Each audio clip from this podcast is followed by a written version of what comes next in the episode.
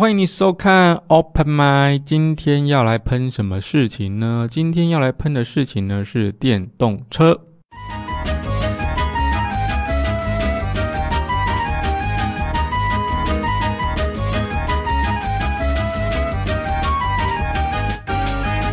我们今天要来聊电动车的事情。电动车呢，其实已经行之有年了啦。在我记得，好像我第一次看到电动车，然后觉得很心动的时候，是在就是应该是哇很久了。对，再讲下去可能透露年龄。我第一次看到电动车的时候，不是在台湾看到的，我是在国外看到的，就是经过电动车的一个销售中心，然后呢就惊为天人，觉得说哇塞，这可能就是未来吧，这应该就是未来吧。所以呢，就有点心动，你知道吗？然后呢，我想说回去就多琢磨一下，看看以后能不能买电动车。因为毕竟当时我那个时候是没有钱买的。我觉得说电动车就是一个非常豪华，而且有一点点不切实际的奢侈品，对我而言是这样子啦。然后我就想说啊，反正到时候再看看吧，也许能够让电动车更完善之后再买也是可以的啦。好，于是呢，这个种子呢就在我心里面埋下去了。埋下去之后呢，有发芽吗？并没有，并没有发芽。直到今日呢，我看到电动车，我觉得说，哇哦，是蛮不错的。但是，我将会被打吗？应该不至于吧。我要先发布不自杀声明吗？反正有电动车的人很棒，对你们有你们的想法，我也有我的想法，所以我们就是互相尊重、互相包容，对，然后世界和平，好不好？对，然后呢，对于环保呢也有一些贡献，还不错，对，就是对，就这样。然后我们现在还在聊我们自己本身的偏见，好不好？算是偏见，对你不用认同，因为这就是偏见。如果你不认同的话，那也很正常，要不然就不能叫出我偏见了，对不对？好，反正就是电动车到最后呢，我发现其实除了售价高了一点之外，对我而言实用性是一个大问号。为什么？因为到现在为止还是没办法解决充电时间的问题啊！我觉得这应该是大部分的人都会去觉得困惑的一个点吧。因为毕竟你看汽油车好了，就是一般汽油车，我就是没有去加油很快嘛，maybe 就是五分钟，大概还可以去上个厕所之类。因为上个厕所之后回来差不多就好了，对，应该是三到五分钟加油的时间，看你的车子的容量大小了，吸吸数，但是通常都不会超过五分钟，对吧？对吧？所以呢，基本上我觉得这个算是一个我能加油忍受的，或是加电充电的忍受的时间，大概 maybe 就是顶多就是五分钟，或是六分钟、七分钟，了不起七分钟好了。我觉得七分钟超过都有一点点有点不耐烦，何况是电动车在充电的时候需要达到差不多要三十分钟，应该是三十分左右吧，如果充到饱的话。然后呢，就一个话术在，你知道吗？就是说，你看，通常都会讲说，哦，你可以用超级快充啊，超级快充呢，只要十五分钟就能充一半的电，对，是没错。可是你还是要花十五分钟诶，而且十五分钟充一半的电，对于好吧，我觉得这应该在说服拿手机的人吧。拿手机的人就是觉得说，哇，我现在也是超级快充，就是我在外面如果很忙的时候没有时间充电的话，可以用三分钟还是五分钟就可以充一半，对，用这种概念。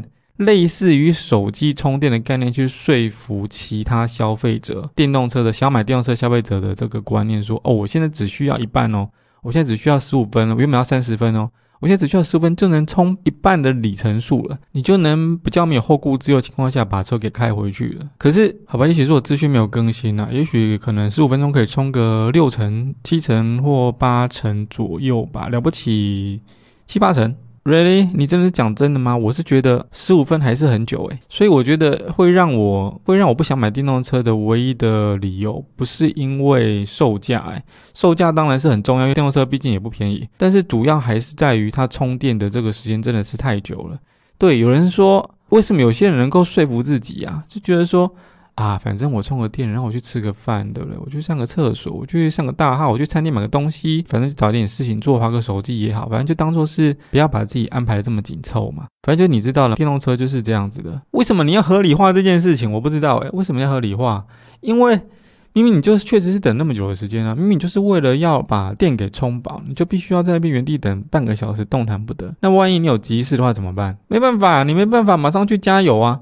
而且，对了，说到加油，你知道现在的充电桩虽然说跟之前比起来啦，已经是好很多了，对，好很多了。但是还是不太够，你知道吗？如果你现在好，我们比方说你要去旅游，然后你要去外面玩，然后开车，比方说到山上好了，是一个蛮荒郊野外的地方，你的电力不太够了，你要去充电，那你发现你身在荒郊野外，你有办法找到充电桩吗？你有可能在荒郊野外的这种地方找到充电桩吗？那有人刚刚讲说，哎，那个汽油车不是也是一样吗？也是一样，在荒郊野外找得到加油站吗？哎，还真的找得到。哎，开玩笑，毕竟汽油车已经发展几十年，好吧？所以绝对是可以轻松找得到。相较于电动车的充电桩来讲，是这样子的，没有错吧？这个很难被反驳吧？所以所谓的里程焦虑，就是讲说我可能就是 maybe 玩到一半就可能快没油了，但是我不会焦虑的原因是因为我附近就有可以让我加油的地方，就有加油站了。但是我如果是今天是开电动车的话，我的里程焦虑还包括。绝对包括找充电桩这件事情，对，至少目前来讲是这样子。那你要说就是啊，我没办法，为了节能减碳嘛，是不是？所以就必须要，这算是牺牲，必要的牺牲，没办法。好，OK，我还蛮佩服你的。如果你有这样的概念的话，是 OK 的啦，是我没有话可说，好不好？就是尽量贡献你的实际上的节能减碳的部分，我是觉得 OK。但是回到刚刚讲的，就是还是没办法说服我买电动车。好，除了电动车充电桩这件事情之外呢，我觉得还有一件事情也是蛮……当然，没有买电动车的人，当然实际遇到的问题情况跟买电动车的人是不一样的。对，也许会有更多的状况，也不一定。但是我能设想得到的状况，无外乎就是充电的部分，还有就是 maybe 你在家里放了充电桩，好了，好，你安装了充电桩，然后你去在家里充，想说，哎，反正我出门前就充饱电，在家里面充电很方便。电啊，等于是家里面就是一个加油站啊，是不是？还是一个充电站啊，是不是？但是电费的问题应该也是一个考量，因为充电桩在家里安装在家里充电，其实也是蛮贵的。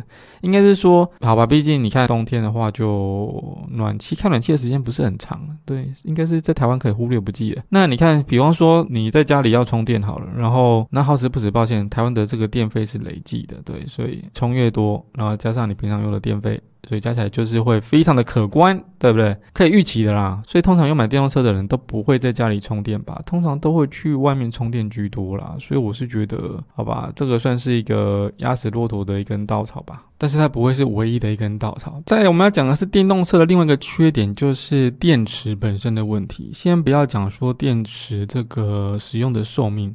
还有这个折旧的问题，一般燃油汽车基本上不会有这个问题，因为它是用燃油嘛，它不需要储能，因为本身在汽油里面就已经是能量体了，有点像是，好，这个之后再讲。反正呢，电池出了折旧的问题，电力充电的这个效能下降之外呢，还有一个非常让人家觉得担忧的，就是有非常多的案例是它会自燃，就是温度控制里面的晶片啊，或是一些元件不稳定之后呢，会导致温度失控，然后呢就会起火。那不是说一般的燃油车就不会起火，也是有一些新闻有这个起火的案例在。那并不是说一般的汽油车就不会起火啦，也是会自燃起火，也是有这个新闻嘛。但主要是。哎，有差的，电动车起火自燃的比率，相对于燃油车来讲是高出许多的。因为毕竟是电池，电池，各位在手机上拿那个电池也是用锂电池嘛。那我们的电动车呢，现在主流也是用锂电池，但是未来很难讲。未来如果开发出一些比较厉害的电池，也许 maybe 能逆转这个问题，但是目前是无法的。目前就是它就是一个存在的问题，就是它会自燃，而且自燃也就算喽。灭火的部分，这个我也觉得是一个非常不环保的东西，因为正常的汽油车在灭火的时候呢，往往需要一吨的水就够了。但是电动车要差不多是五倍以上的水量才办法灭掉，原因也是出在电池，因为电池基本上是非常用水很难灭掉了，因为它在燃烧过程中会持续产生氧气，供给它燃烧。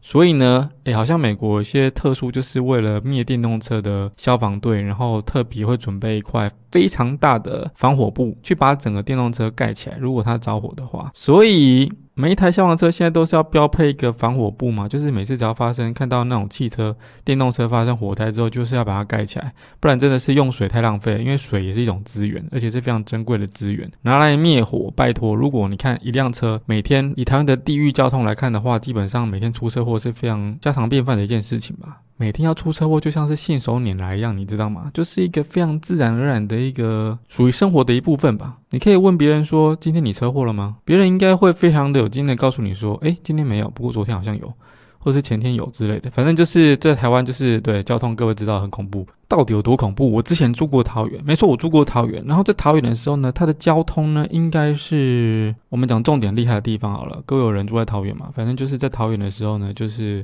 我经历过的腥风血雨的地方，就是车子的并排，车子呢总是会并排。我不知道为什么，就是一种好像是潜规则嘛。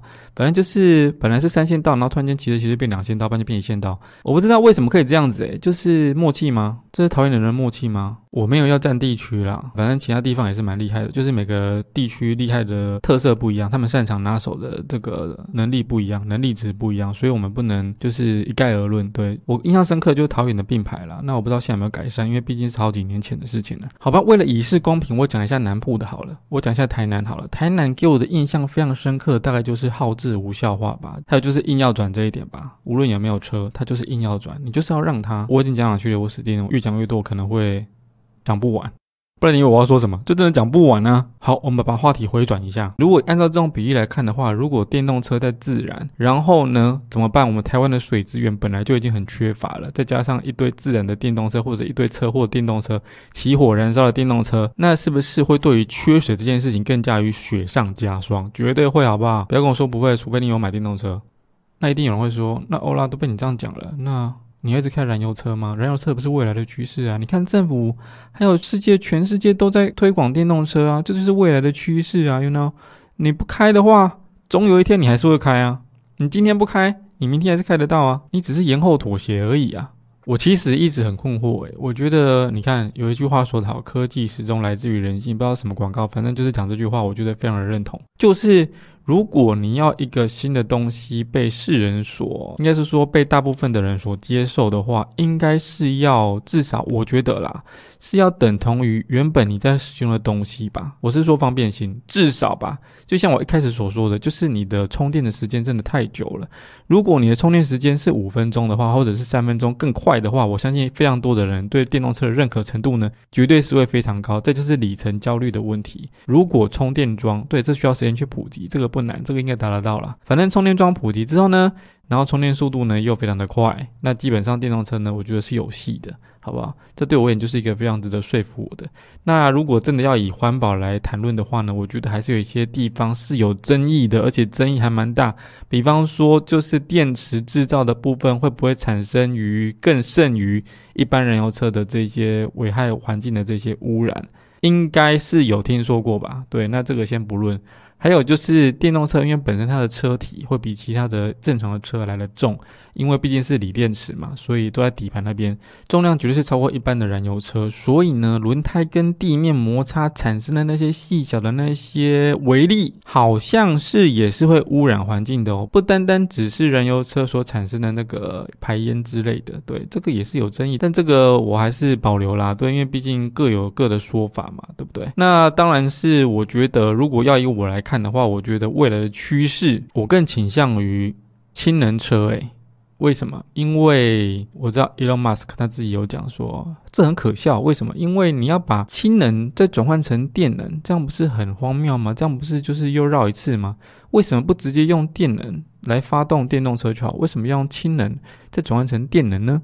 我只能说。他本身是在卖猪肉的，他绝对不会跟你说吃素有多好，他绝对会说猪肉是最好吃的。如果可以的话，每天三餐都吃，是不是？所以我个人是蛮保留的。虽然说氢能车需要转换成电能才有办法驱动车子发动去移动嘛，但是呢，它本身的不要忘记了，氢能的能量密度非常的高，所以光是这一点就能弥补它转换效率的这个能耗的问题。而且它在燃烧的过程中，它是产生水的。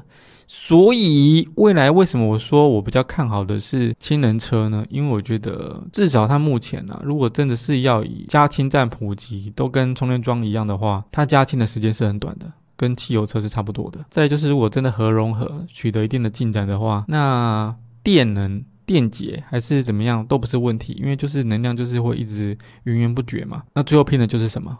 就是制成的污染问题了。氢能车。重量绝对不会比电动车来的重，也不需要电池组，又只产水，所以我个人还是比较倾向于氢能车啦。这不只是我这样认为而已啊，好像丰田也是这样认为。丰田也是觉得说，政府大力推广电动车，他也觉得蛮困惑的吧？先不要讲说一定是独占啦，但是我觉得至少氢能车应该也是会是一个，如果能给消费者一个更多的选择的话，我觉得氢能车应该是可以考虑。还有一种配法就是氢能源搭配电池组，我觉得这样的效率会更高一点。对，好像有人提出这个概念，也是可以。谁说氢能跟电池不能合作？可以的，他们是可以异业结合的。好吧，最后如果你要买电动车的话，我是觉得只要你习惯充电这么长的时间，已经习以为常的话，而且能够自己调试自己的心态，也不是不行呐，也是可以，也是 OK 的。但是现阶段我应该不会买。好了，那以上节目就到这边喽，感谢你的收听，我们下集见，拜。桃园人还有台南人，你们先忍忍，我下集再喷其他区。